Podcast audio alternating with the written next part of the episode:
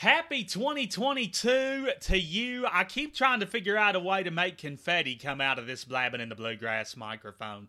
Haven't quite mastered that yet, but hey, we're going to make it count nonetheless. In fact, not only are we going to help you ring in the new year, we're going to tell you about a way that your little munchkins can sing in the new year. They don't even have to be quote unquote little.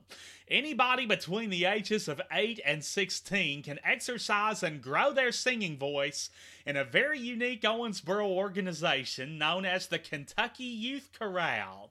Its founder and director, Julianne White, joins us today in our Exceptional Educator Spotlight. We're going to find out about her very interesting background in music education and choir directing, even prior to the Youth Chorale. We're going to learn of the inspiration behind the Kentucky Youth Chorale, how it all got started, the outlets of training they provide, as well as the annual concerts and performance opportunities that they present. So as temperatures drop across the Commonwealth, cozy up by the fireplace and enjoy Blabbing in the Bluegrass, episode one of season five. Kentucky features so much more than basketball and horses. We're home to scenic spectacles and one of a kind golf courses. If boating, fishing, dining, or music is your pleasure, we'll guide you to the sights and sounds that you will truly treasure. Cause we're blabbing, blabbing in the bluegrass. There's nothing here to hide, cause we're saying it with pride. Just a blabbing, blabbing in the bluegrass. With knowledge of the state, you're sure to appreciate. Yes, we're blabbing, blabbing in the bluegrass.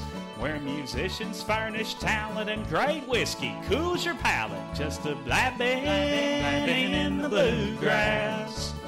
With a fit for every taste, precious time is not to waste. From Fulton to Franklin, Frankfort to Fountain Run, nobody is Kentucky proud quite like we are. Here on Blabbing in the Bluegrass, as we faithfully explore and celebrate all things Kentucky. I'm Sam Moore here at the lovely and luxurious North Quail Motel in precious Henderson, KY. Boy, am I thrilled to kick off 2022 with a lovely lady who has a tremendous singing talent and she takes great pride in molding young voices on almost a daily basis, certainly a weekly and monthly basis. We're talking about Julianne White. She is the founder and director of the Kentucky Youth Chorale, a wonderful opportunity for youngsters to broaden their horizons and their talents while boosting their confidence and allowing them to make lifelong friends in the process. It's a neat, neat thing they've got going on in Owensboro. It's been in existence for a little over 10 years now, and it's still going strong. Now, I know you may be listening to Blabbing in the Bluegrass from a number of locations within or outside of the Commonwealth, and you may be thinking, well, that sounds great but uh, I must have to live in Owensboro, or maybe my kids have to be in the Owensboro or Daviess County school system for them to partake in this. No, that is not the case, and we will elaborate more on uh, who can join, as well as the audition process and the application process, and uh, you'll learn all about that. Plus, we'll learn more about uh, Julianne White personally, and she is quite an interesting lady from her uh, diverse background and uh, music and singing and choir directing, even beyond the youth chorale. So uh, we will learn more about her in our exceptional educator spotlight here momentarily. If there's an exceptional educator that you would like featured on this program, I welcome nominations always. All you got to do is shoot me that email, okay? It's bluegrassblabbing at gmail.com. B L U E G R A S S B L A B B I N at gmail.com. You can also hit me up via the Blabbing in the Bluegrass Facebook page. If you're not already liking and following the page, you need to do so, gang, because all of my previous shows are there and you can stay up to date with information and teasers on future programs as they are presented. Also, make comments and leave messages. I don't care what they teach, where they teach, you know, the subjects, the grade levels. I welcome all teacher nominations for future exceptional educator spotlights because I enjoy saluting teachers on a pretty regular basis here on the program if you haven't figured that out already. But before we get to Julianne White, I have another Bluegrass Brainbuster. The goal is to do one of these each and every week. I will give you the question now. I will reveal the answer at the conclusion of the program. Now, two weeks ago, before Christmas, we uh, revealed the height and weight of the replica bat attached to the Louisville Slugger Museum. Now, to sort of piggyback that, I'd like to know how many Louisville Slugger bats the average Major League Baseball player will order on a yearly basis. Again, how many Louisville Slugger bats will the average Major League Baseball player order on a yearly basis?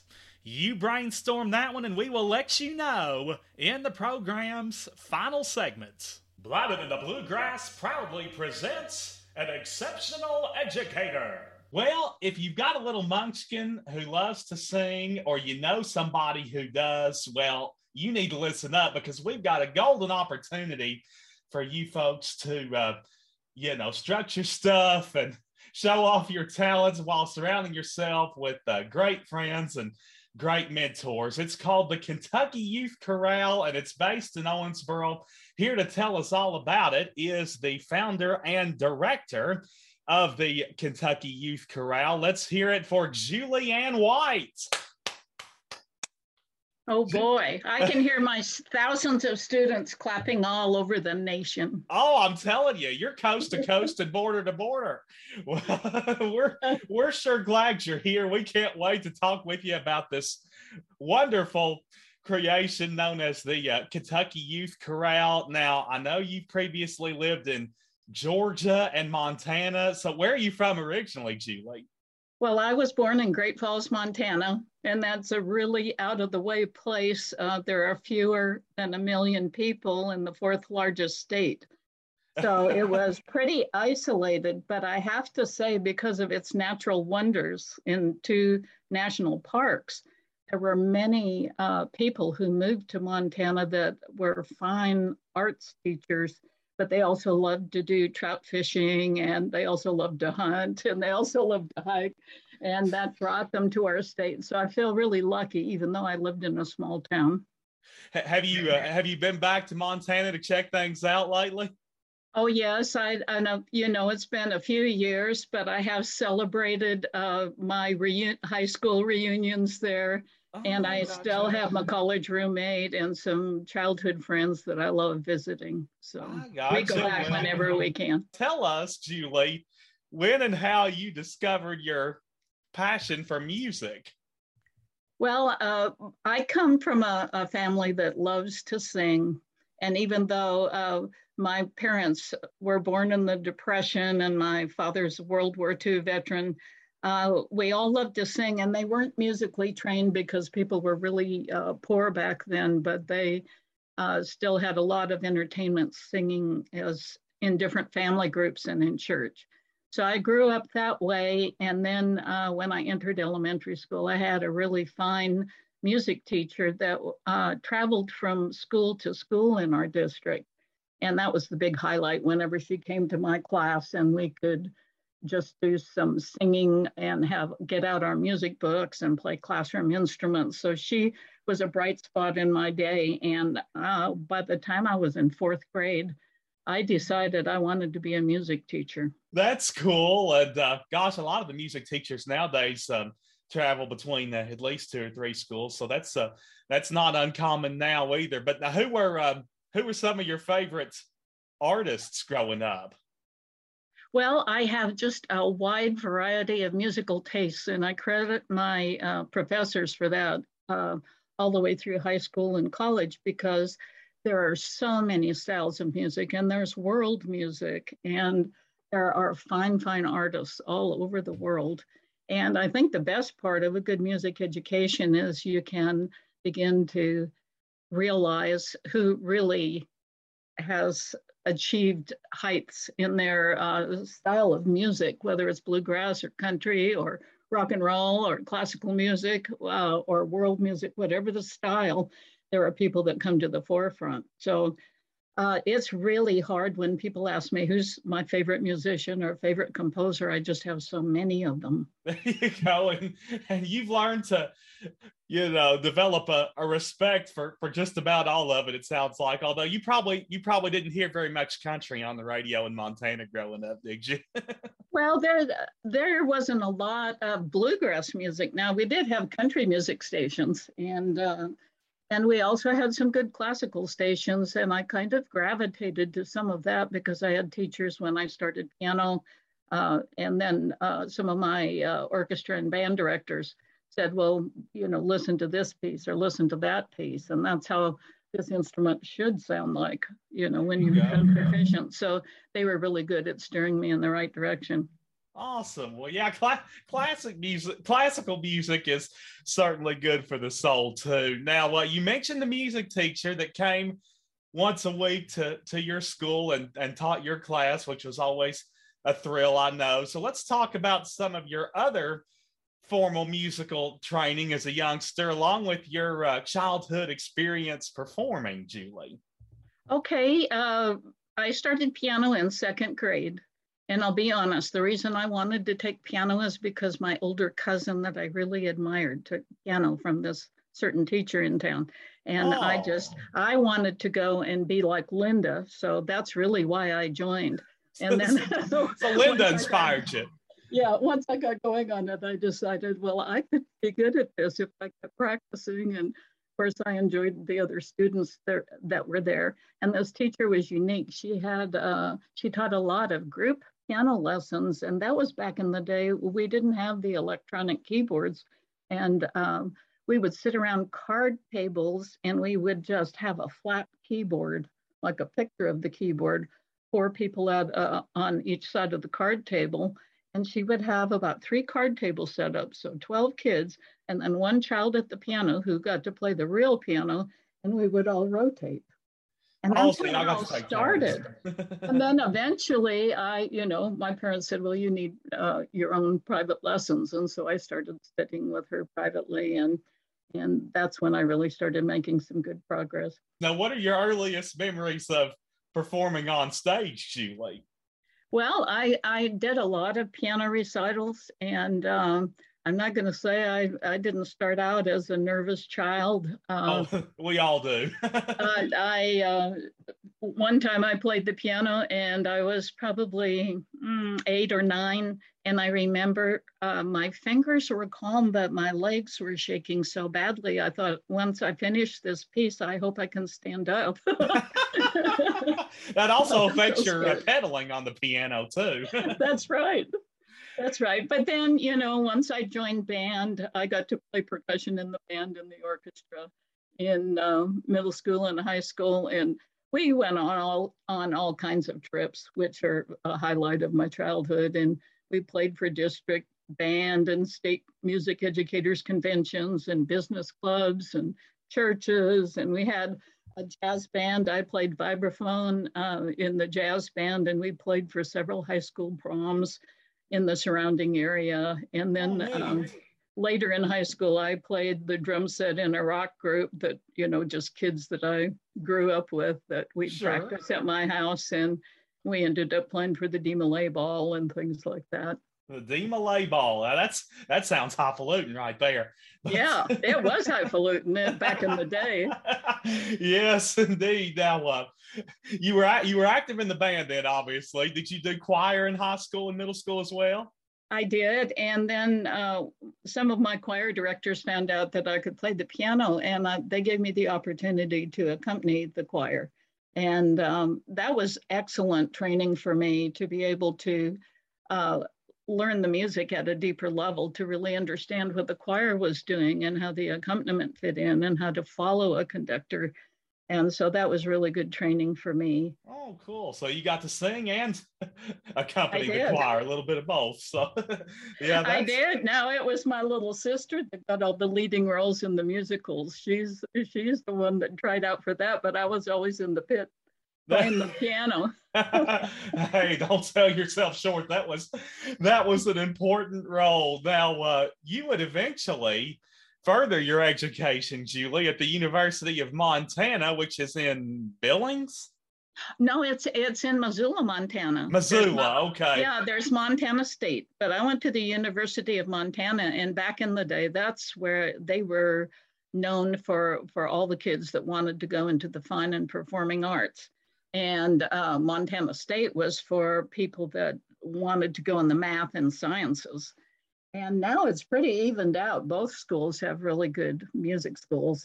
Oh, okay. Uh, so nowadays, but back then it was Missoula, Montana, which is a beautiful campus in the Bitterroot Valley, the home of the Grizzlies. Home of the Grizzlies, yes, indeed. So why don't you uh, give us a, a snapshot of your, your degree program along with your musical pursuits during those college years? Well, it I uh, bit off a lot, and it was one of the times of my life that was uh, very little sleep because uh, music uh, music education uh, is a difficult degree because it requires so many classes that are just worth one or two credits, but require hundreds of hours of sure. meeting time and practice. But uh, I, I wanted an emphasis in, in vocal music, of course, and choral conducting and then I continued my piano studies there and I continued percussion and played in the orchestra. And um, my senior year uh, was a springboard for me because Robert Shaw, the famous choral director, came to Montana to rehearse and present uh, the masterwork, uh, Haydn's Creation, which is taken from Genesis in the Bible. And it's a musical story of how the earth was created and mankind. And I was just floored watching him, and uh, it was such an inspiration. And oh, little did I know that my husband, that I ended up marrying, would end up uh, being assistant conductor and violinist with the Atlanta Symphony, where Robert Shaw uh, had had the orchestra in Georgia. So it allowed me oh. to attend all of his uh, choral rehearsals and really take note of uh, how he was able to achieve a really fine choral sound. And that was really mm-hmm. important for me. So your husband bonded quite nicely with uh, with Robert Shaw. Now, did you meet your husband at uh, at University of Montana? Yes, I did, and I was uh, so floored when I heard him. I think why I fell in love with my husband is he was playing a violin concerto with the university and community orchestra, and uh, the tone of the violin was so exquisite, so beautiful. I just remember uh, having, I was just in awe. I had a big crush on him. And so I chased him until he caught me. That's how you do it. yep, and and you got married, and and the rest is history. Now, did you do any uh, choir directing in, as a college student? Well, you know, in in the choral conducting classes that we took, we were given very difficult literature, and we were either singing while our peers conducted or we were conducting. And it's very difficult to be uh, put up on that podium and have to conduct in front of your classmates and oh, uh, yeah. hold your head up high and really feel like you've done uh, a good job. So um, we, we, just had a wonderful conductor who had had excellent training himself. And uh, that's where I got the basis for choral conducting. And I think a lot of people don't really understand what a conductor can communicate through their hands and posture and facial expression to the choir without using any words at all.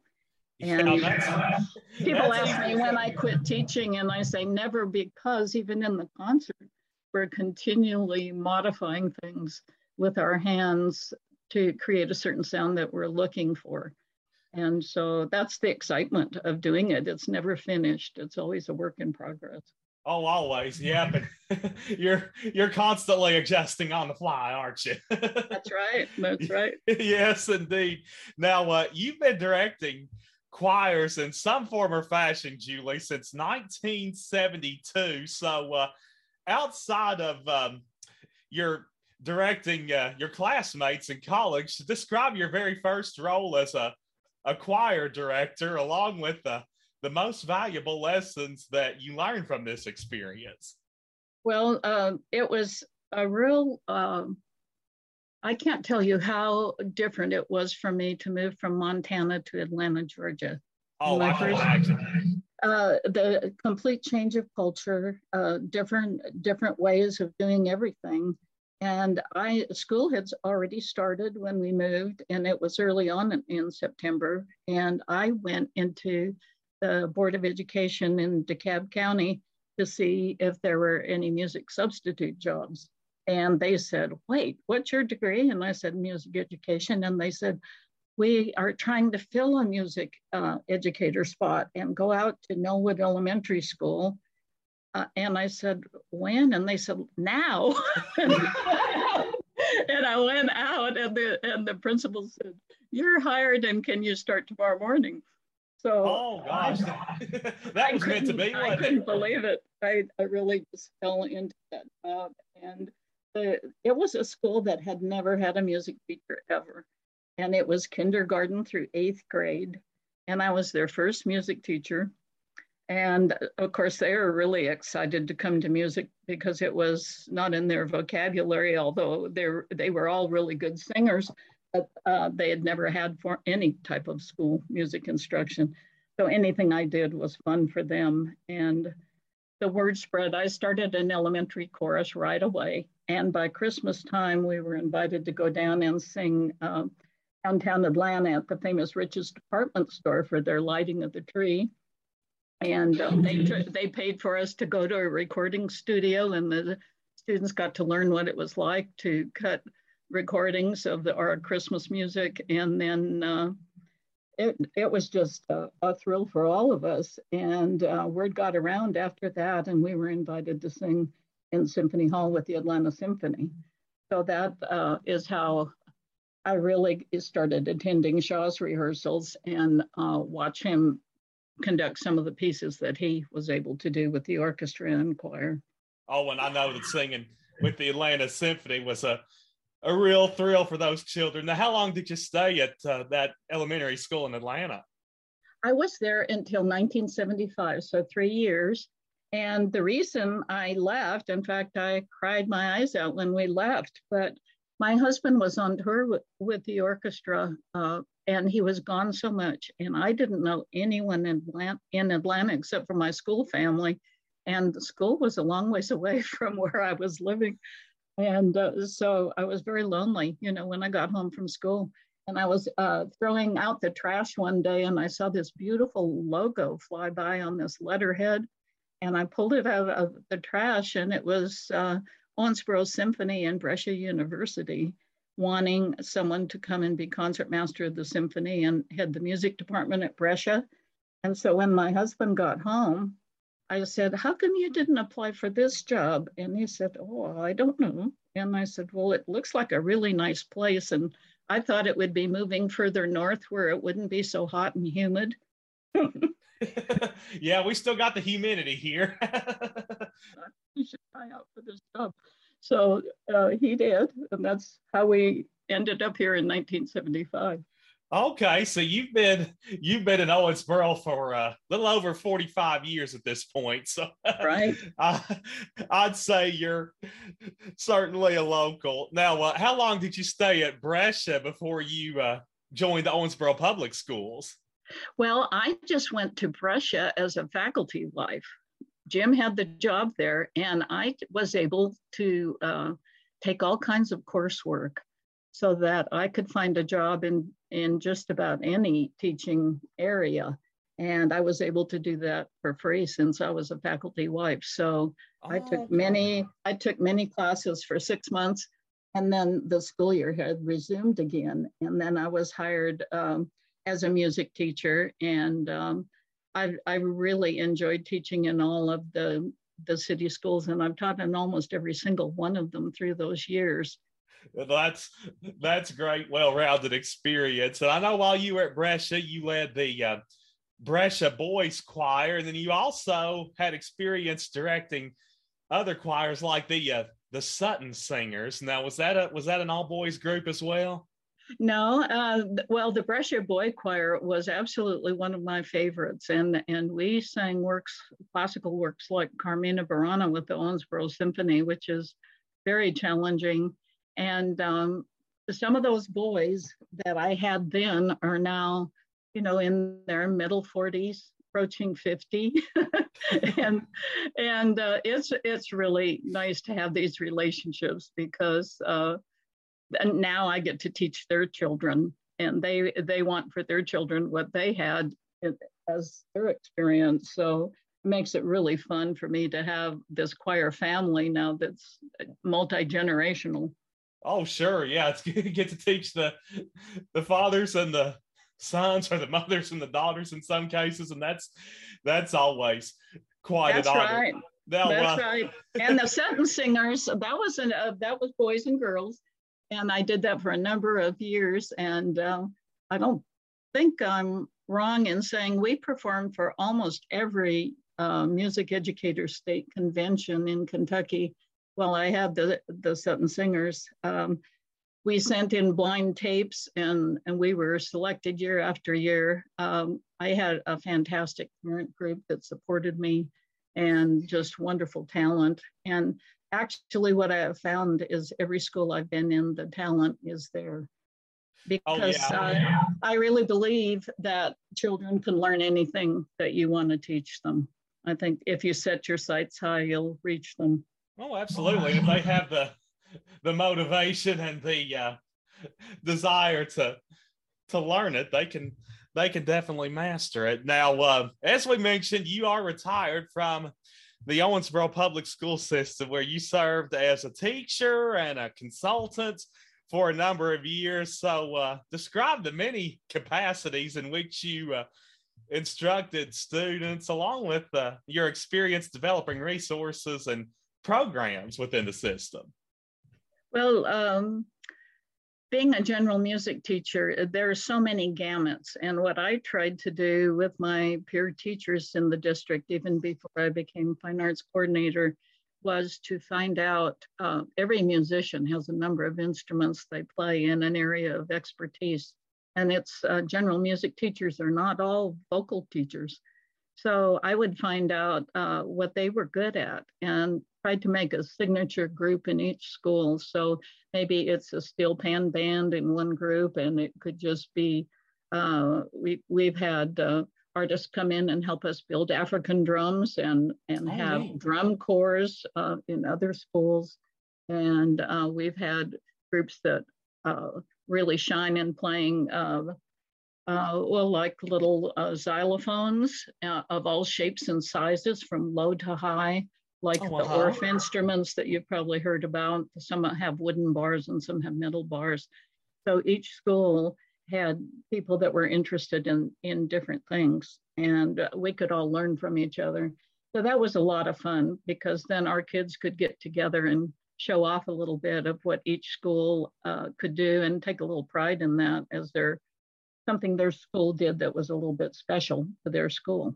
Oh, indeed, and uh, quite a collaborative effort. Now, in your music school teaching days, were you um, were you always a teacher at the uh, elementary school level? No, I I uh, had the high school girls choir. I took them to state and uh, many competitions, and that that was really lovely. I think what was fun for me is some of the girls that I had at the high school. I had taught um, previous years, back either when they were in elementary or in middle school.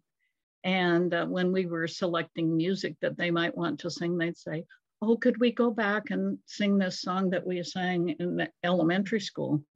And I, it's interesting to find out what sticks in people's minds over a period of years. And I always uh, felt that overall the kids would pick really fine literature, things that were very difficult to learn that maybe when we started, it was not their favorite piece, but by the time they sang it well, it stuck with them. And then they just had this desire to sing it again. And, and so that made me feel really good that I was on the right track. Yeah. It grew on them as they got older. So yeah, right. that was that was pretty awesome. Now, uh, when did you retire from the school system, Julie? Well, I, I kind of sort of retired, and that's that's where we are now. I I retired in uh, 2000, and then I went back to work for the school district um, for another five years, three days a week, and I did that because I had um, the Owensboro Public Schools are partners with the Kennedy Center for the Performing Arts and their education program.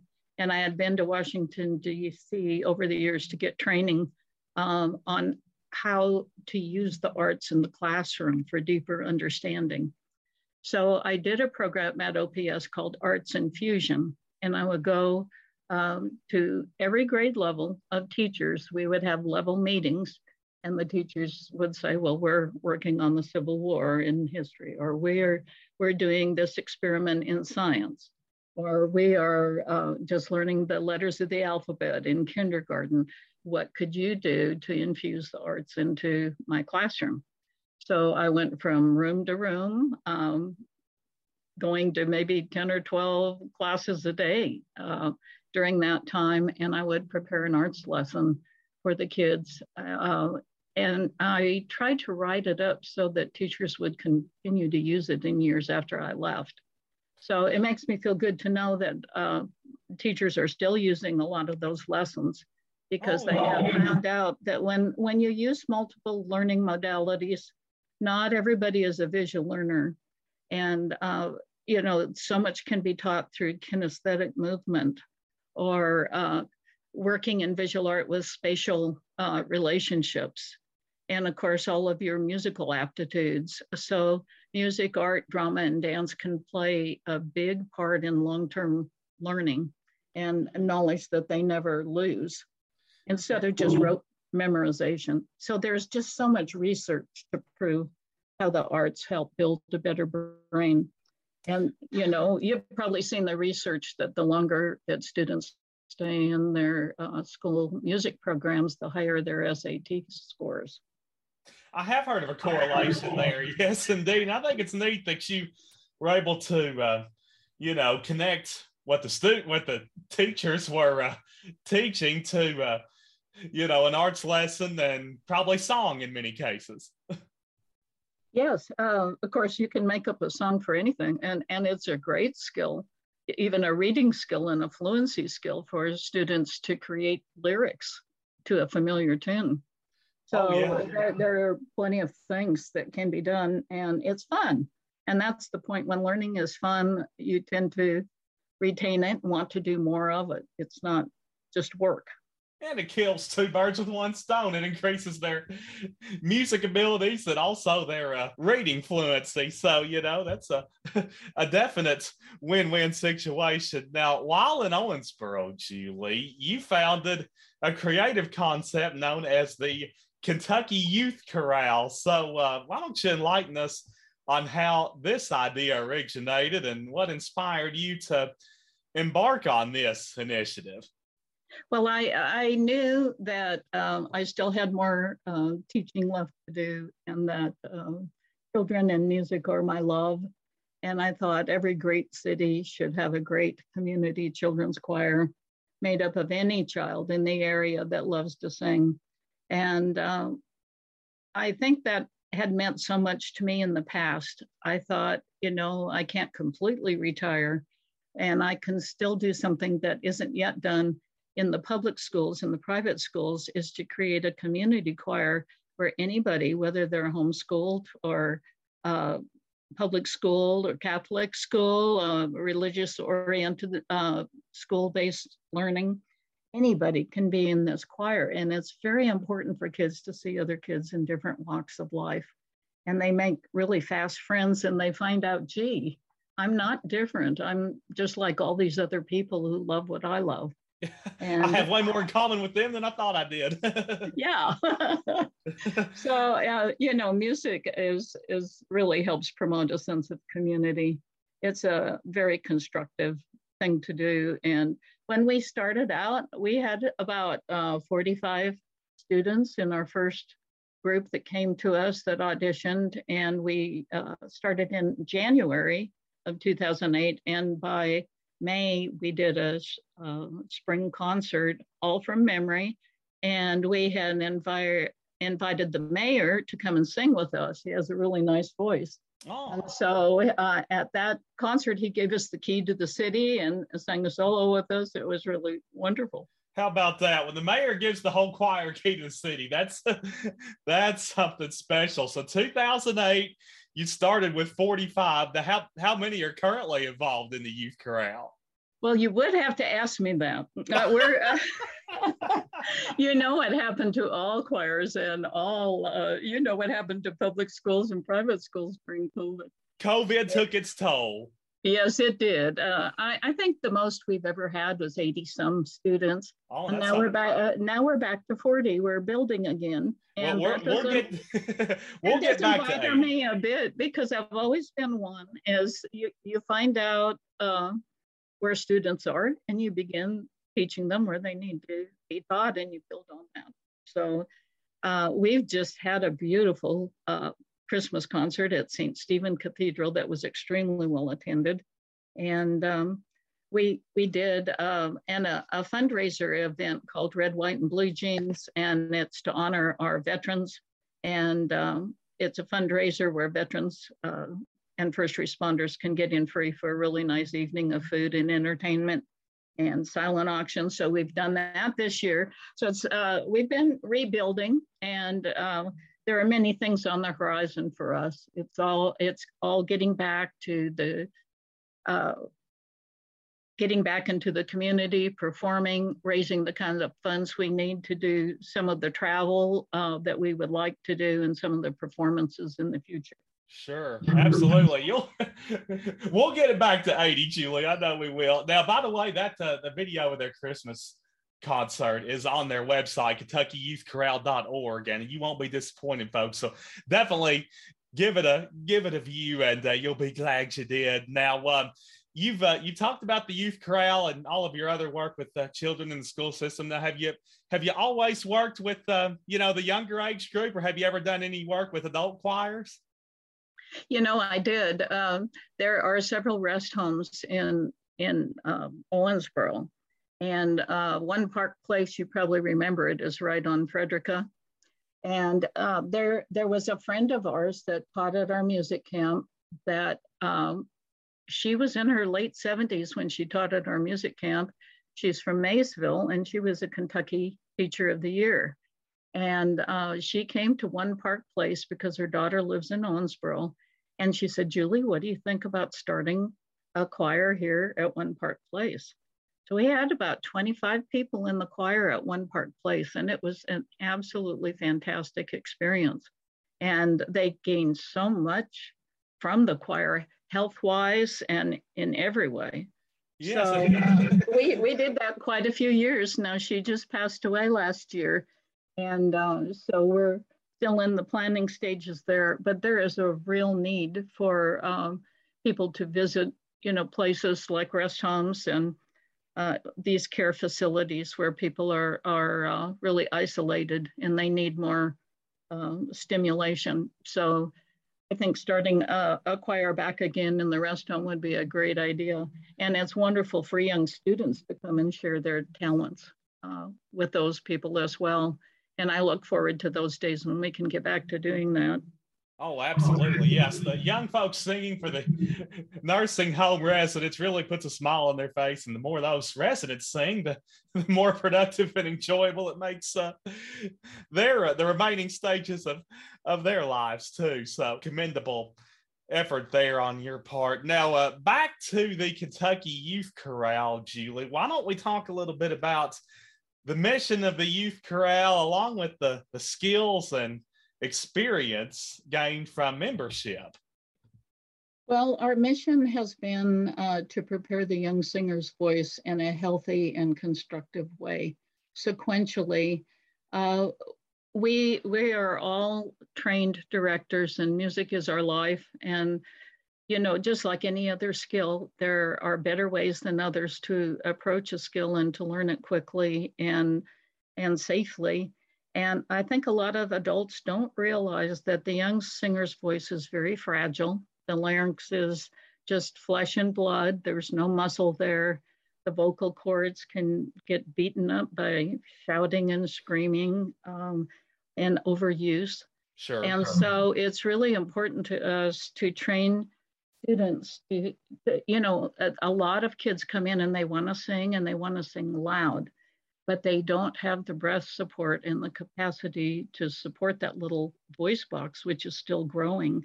And that's why most educators in, in the arts will say don't start private voice lessons till you're at least 16 because the body is still growing.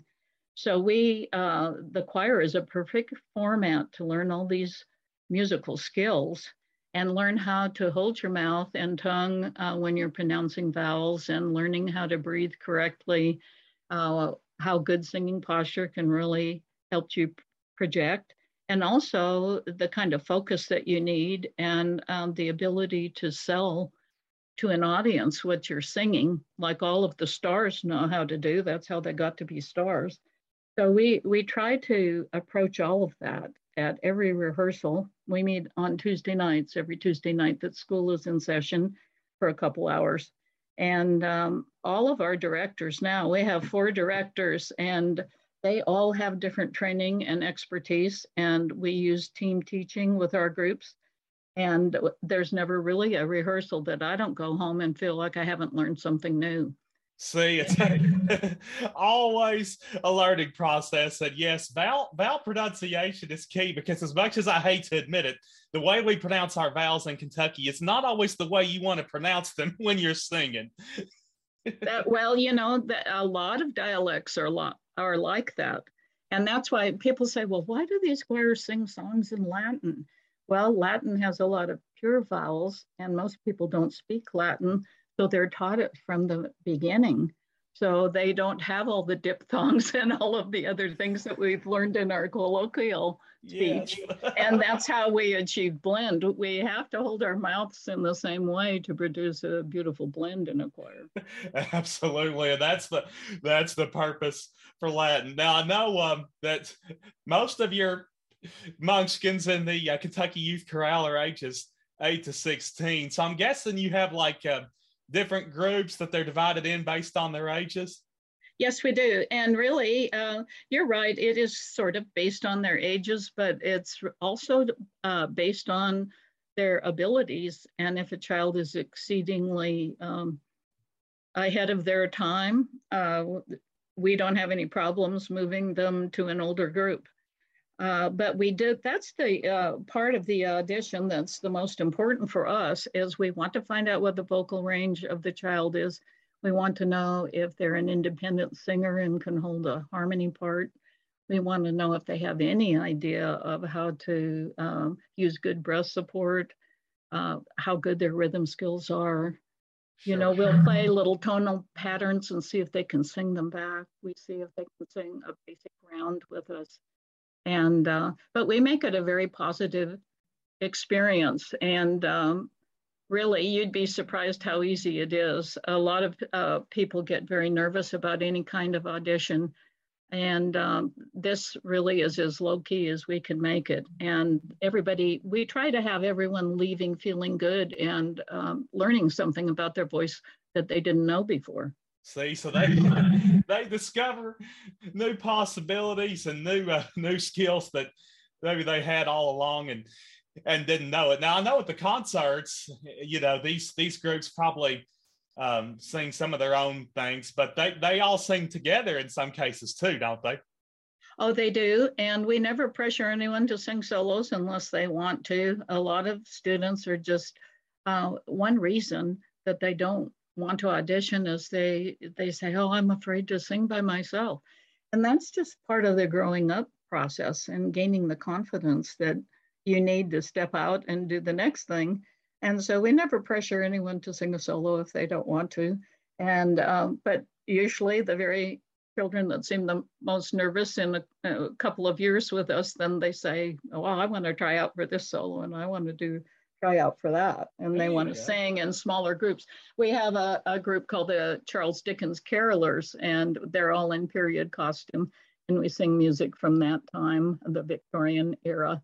And uh, we stroll the streets at the Owensboro Holiday Stroll and uh, sing. And we've been down to Franklin, Tennessee. They have a fantastic uh, Dickens of a Christmas and we've been invited down there to perform as well. So we try to do different styles of music and give kids different opportunities to sing. Oh, that's awesome. So if any of you folks were strolling down Frederica Street or any of the other thoroughfares in Owensboro back in uh, in December, chances are you heard those Charles Dickens carolers. yeah, yeah. People just look twice. They're not used to seeing people dressed out in period costume like that. And they all sing a cappella, which is another skill. And I have to say, our kids sing with really good pitch. And uh, we just at St. Stephen, we performed Carol of the Bells. Everyone loves that classic. And uh, we started uh, on pitch and we ended on pitch. And uh, many times choirs go south on that one, but that, this oh, choir really nailed it. And I was so proud of them because we had some very young singers uh, yeah. performing it. that speaks volume of the the talent, and very few choirs can say that they uh, started in on the same pitch. So that's that's something to be proud of, and I know all the uh, folks in your surroundings really uh, enjoyed the carolers. Now, although you devoted uh, considerable amount of time and expertise to the Kentucky Youth Chorale, and still do, I know this wouldn't be possible without a team of dedicated professionals like your service. So you mentioned you had four directors. So uh, why don't let's uh, acknowledge your, your tireless staff members and tell me about each of their roles in making the KYC a reality. Well, thank you. And you know, I'll tell you, we all work for peanuts. We all work for the love of music. We are not making any money doing this. And uh, so that speaks to them as individuals as well because they could uh, work any anywhere, like McDonald's, and make fifteen dollars an hour. But we don't even pay that. We do it for the love of music. Uh, that speaks for their passion. Yes, the the first person that I I had hired is Pam Howell, and she's a retired music teacher, recently retired from the Daviess County school system. And Pam went to Kentucky Wesleyan College, and she was my very first student teacher. Oh, and cool. And I always say, Pam, you were my very first student teacher and and the best student teacher I ever had. And um, I knew she was special when I first met her. And uh, she's a church music- musician. She uh, is a uh, choir director at her church and in her retirement period now, and is still remains with the Kentucky Youth Chorale and um, just a wonderful individual. And I also have Anna Sparks, who is recently retired from the Daviess County Schools. And she comes from a long line of musicians, and her husband was the retired fine arts coordinator of the Daviess County Schools and a band director. And their son is uh, was in choir in the Kentucky Youth Chorale, and that's how she learned about us. And their son is now singing at UK and just has a gorgeous voice. He was a boy soprano when I had him voice. And, yeah. So he, now he's a baritone. So, you know, that's what happens to our boys. Yeah, their voices change. yes, they do. And uh, our youngest director is Madison Wells, and she is at Sutton Elementary School now. And I was thrilled that she was able to go to Sutton and teach where I spent so many years. She's our our newest, and she started out as a student assistant from Kentucky Wesleyan College and we do take people who want to train with us, adults or college students that want to train with us and learn. Uh, and they they come and it's extra hands to help the children. And so it's a win-win situation. They can learn from how we run the Kentucky Youth Chorale and uh, the children can enjoy what they can bring to the table as well. And uh, Madison's very vivacious and uh, has been working with our preparatory choir. So, uh, but then we have been really blessed with fine accompanists, and currently our accompanist is Joyce Goodwin, and um, you know, uh, she she would uh, definitely win America's Got Talent. She can play anything and play it well. Also, kudos to Gracie and Pam and Anna and Madison. Now, the preparatory choir; those are the the, the kiddos that are just starting out, right? That's right. And uh, we just have to lay some skills in place. We actually teach rhythms and note reading. Uh, we run the children through uh, sequential um, learning activities so that when they can unlock music for themselves. You know, um, a lot of children just want to sing by rote and memorization, and that's fine. And we want to sing all our music uh, from memory. In fact, people say, well, what's more important, uh, playing by ear or singing by ear or, or playing by music? And I said, well, you know, Mozart did both really, really well. so who am I to say which one is better? But uh, we do teach the music reading because at some point in their life, they're going to want to unlock the song all by themselves and the teacher won't be there. And um, so that's uh, an additional thing that students attain when they stick with us. And uh, it's fun for the directors as they get older because it's like having another teacher in the room when you have students that can really read music well. And they uh, eventually join their church choirs or community choirs, and any director is so happy to have them. Oh yeah, absolutely. that creates other opportunities for them. Now, uh, in addition to your annual spring and Christmas concerts, Julie, Kentucky Youth Chorale members also engage in other performances each year, both within and outside of Owensboro. So why don't you discuss the the local functions at which you've been known to participate along with some of the trips you've taken to sing at long distance venues. All right. Um, I, I don't want to be boring, but we've done, we've had so many opportunities. We've performed for KET and been on film with them at the governor's mansion. We've sung for the opening of the Kentucky State Legislature. We've sung for the mayor and the commissioners at City Hall and the grand opening of the convention center. We've sung for the opening of River Park Center and several other events there. We've sung for the chamber breakfast. We've sung many times with the Owensboro Symphony, for the city lighting of the tree, the Christmas parade, business clubs. Uh, in fact, you know, we have a show and we travel. So then uh, out, out of uh, state, we've been to the Kennedy Center and the National Cathedral in Washington, D.C.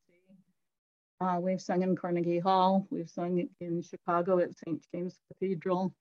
We've been to Europe three times and have sung at, in England at Canterbury Cathedral and, oh, and Notre Dame in France. In fact, the day that Notre Dame was on fire and it was on national news, I got so many students that texted me. They're in, they were um, in, most of them were in college and they texted me and said, oh, thank you, Mrs. White, for taking us to sing there and what an experience that was and what do you think is going to happen you know with notre dame? And i and i'm so glad that they're rebuilding it but that that's a thrill of a lifetime and you just really can't put a price tag on those memories and experiences. Oh no you you certainly cannot and i know those kiddos are always thrilled to to play with the symphony. And that's gosh that's not boring in the least. Those are those are great opportunities. So yeah that's all the more reason to join and uh, take part in the kentucky youth chorale now um, describe the criteria that individuals must meet in order to join the kentucky youth chorale along with the uh, application and audition process. You touched on the audition process a little bit earlier well, I did. Uh, the the application has to be filled out online now, and um, once I get it, I make a phone call or an email and uh, speak with people and set up an audition time and explain to them what I do in the audition. It's there on on the website as well. But uh, the purpose of the audition is just really to assess where the student is vocally and rhythmically so that I know uh, should they be in the younger choir, should they be in the older choir, should they be in the soprano section, should they be in the alto section, it, and uh, very often I give them something to work on before they come back. Uh, a little bit of homework on it could be on their breathing or it could be a rhythmic exercise that I ask them to to work on, so they know that uh, they're they're going to be given instruction that's really going to help them prepare for a future if they want to have it. And I think people understand with the uh, in the sports world and like the Olympics, you can't just say you want to be an Olympic athlete when you're in high school. It's almost too late. And uh, likewise, in the arts, these early starts make all the difference in what you can achieve. Uh, it's very hard to walk into a college and say you want to major in music if you haven't had any previous preparation in right. middle school and high school at least. So all of these things are just opening the doors. And of course, we know most students will just uh, go on and enjoy music for the rest of their lives and be a good consumer of music. They'll know what good music is. They don't have to make it a career. But if they want to make it a career, then it just opens all kinds of doors for them. Oh, sure. I think the audition process is really pretty easy. I, I, I uh, oftentimes just ask a child to sing a song that they like, and then I hear where they place their voice, and I start playing those pitches on the piano, and we go from there. I just try to find a comfort level for them. That's neat. Now, where uh, where do these auditions take place? I audition students at Third Baptist Church. They have opened uh, their doors to us and been so kind. It's a beautiful church with many grand pianos and many rehearsal spaces. And uh, we are so lucky to be able to rehearse there. And we hold our uh, auditions there as well. Well, that's nice. Now, how, uh, how long do these auditions normally last? Just 15 minutes a lot of times if they're not in a big rush and they have questions they can go up to a half hour but um, you know it, it doesn't have to be lengthy with young children And you can usually easily find out where they are and what needs to be done. Well that's that's good to know and uh, i know you're recruiting for the spring semester. Now is there a deadline when people can audition or can they audition anytime well, it, I wish they would go online and fill out an application so I could schedule their time because we start again January 11th, and that will be here before you know it. Right. so obviously, the sooner the better. right. That's correct. Yes, indeed. So hop on it if if you're interested, so that uh, you can uh, start rehearsals when they start. And are those rehearsals at um, Third Baptist as well? Yes, they are, and that's on Allen and West Fifth Street. It's it's right by the downtown post office uh, in Owensboro, and uh, it's a real easy place to get to with a nice big parking lot, and so we feel like it's a real good place for us. Oh, absolutely! Just a couple hours a week every Tuesday night. Now I know that. Um, generally speaking, the uh, the age range is is eight to sixteen. But I heard you say in a in a previous interview that uh, some slightly older individuals like 17 or 18 they just have so much fun. They they want to stay involved don't they?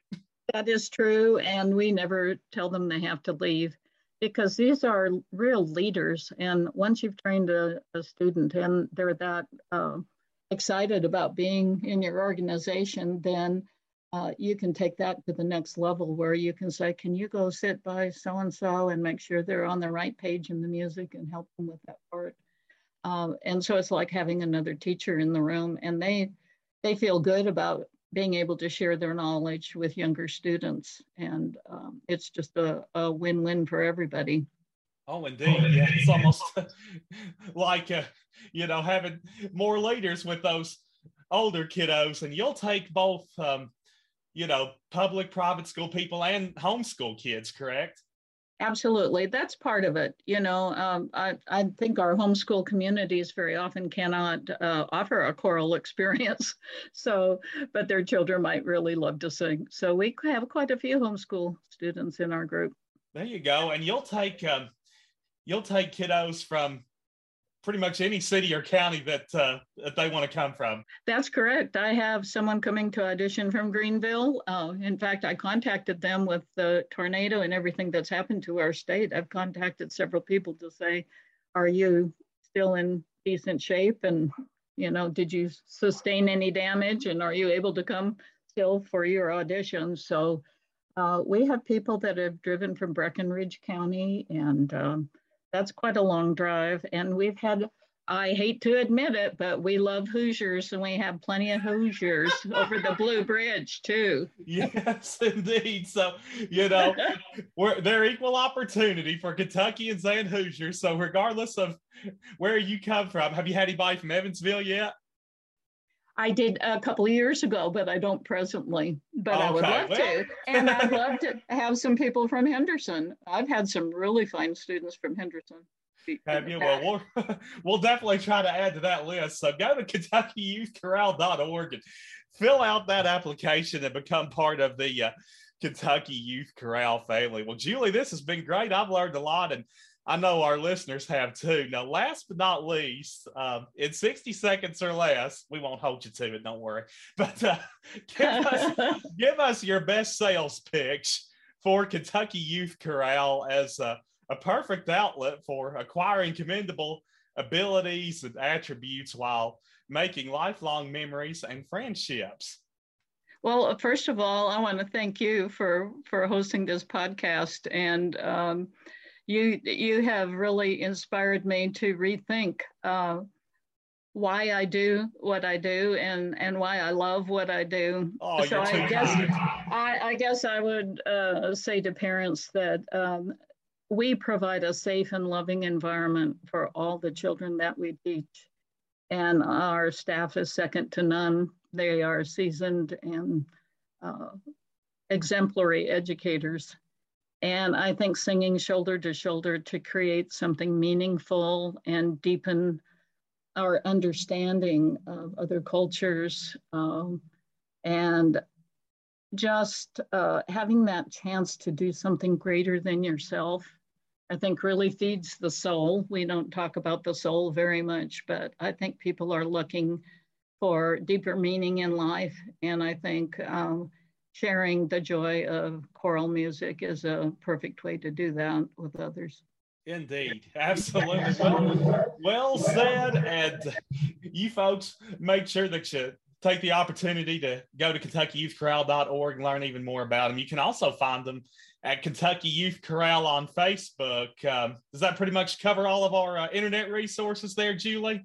Yes, you know, you probably figured out my age, so I, I'm not real spiffy on the internet. No, no, you're, you're 39, right? Yeah, yeah, always 39, like Jack Benny. Just like Jack Benny.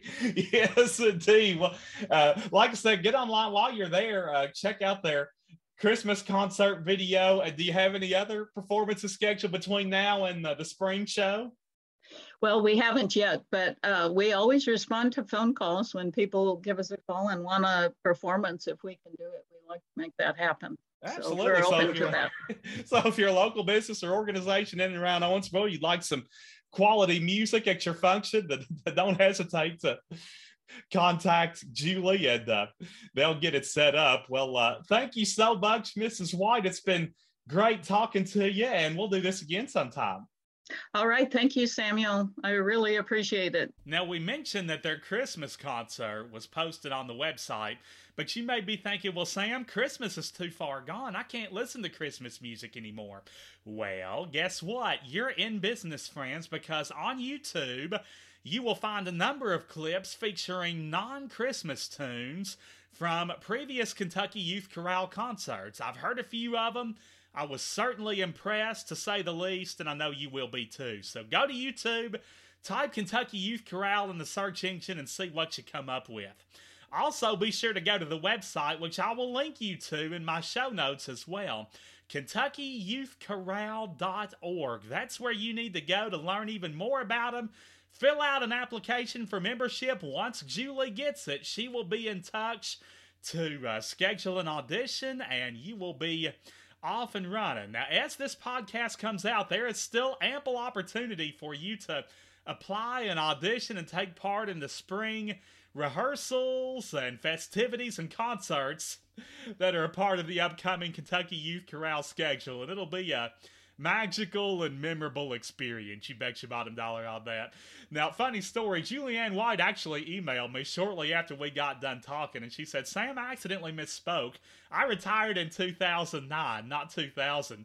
So we need to make sure that she gets credit for those additional nine years that she worked full time beyond what she said. Of course, after 2009, she uh, continued to work part time, and the uh, Kentucky Youth Chorale continues to keep her busy to this day, but I know it's the labor of love on the part of her and her staff. It was sure a pleasure talking with uh, Julianne White. It was great finding out about her background and uh, the inspiration behind the youth chorale. And if you know anybody that loves to sing, maybe you love to sing and you're of age between uh, 8 and 16, maybe your daughter, niece, nephew, would uh, meet this criteria, hey, be sure to not only forward this podcast to them, okay, but also encourage them to get involved because no matter how many members they have, there's always a desire for more. And hey, the more the merrier in the Kentucky Youth Chorale. So make sure that you get involved with that. Now, before we put this puppy to bed and look ahead to next week's show, which will come out on Wednesday, January the 12th, good Lord willing, and the creek don't rise, we have the answer to this week's Bluegrass Brainbuster. And again, to recap, I wanted to know how many Louisville Slugger bats the average Major League Baseball player will order on a yearly basis. And believe it or not, it's a whopping 120. 120 bats a year. That's how many the average major leaguer will order. And I guess I shouldn't be surprised because I'm a big baseball fan and I've spent many a night listening to the St. Louis Cardinals. And gosh, if I had a dime for every time I heard about a cracked bat on a foul ball, I might almost be a millionaire. So, needless to say, they go through a lot. And the average Major League Baseball player will order 120 Louisville Slugger bats annually. And that is the answer to this week's Bluegrass Brainbuster. We will have another one for you next week. If you have a suggestion for a Brainbuster, maybe a fascinating fact that I could turn into a Brainbuster, please email me along with those exceptional educator nominations, anything else that you got in mind.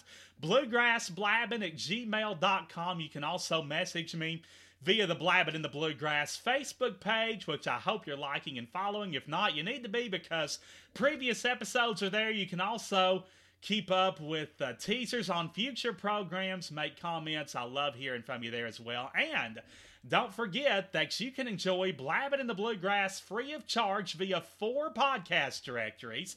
These include Apple, Google Podcasts, Spotify, and Verbal. And we're looking to add more always, so stay tuned for updates. But for now, make sure that you utilize one of those four podcast directories. You can uh, subscribe and listen to the program without paying a pretty penny via any or all of them. And we sure appreciate you listening. The show's never as much fun without you. You are the glue that holds us together, guys and gals. So until we meet again, you know your assignment. Keep laughing, keep smiling, and keep blabbing in the bluegrass. Cause we're blabbing, blabbing in the bluegrass. There's nothing here to hide, cause we're saying it with pride. Just a blabbing, blabbing in the bluegrass. With knowledge of the state, you're sure to appreciate. Yes, we're blabbing, blabbing in the bluegrass where musicians furnish talent and great whiskey cools your palate. Just a blabbing, blabbing in the bluegrass.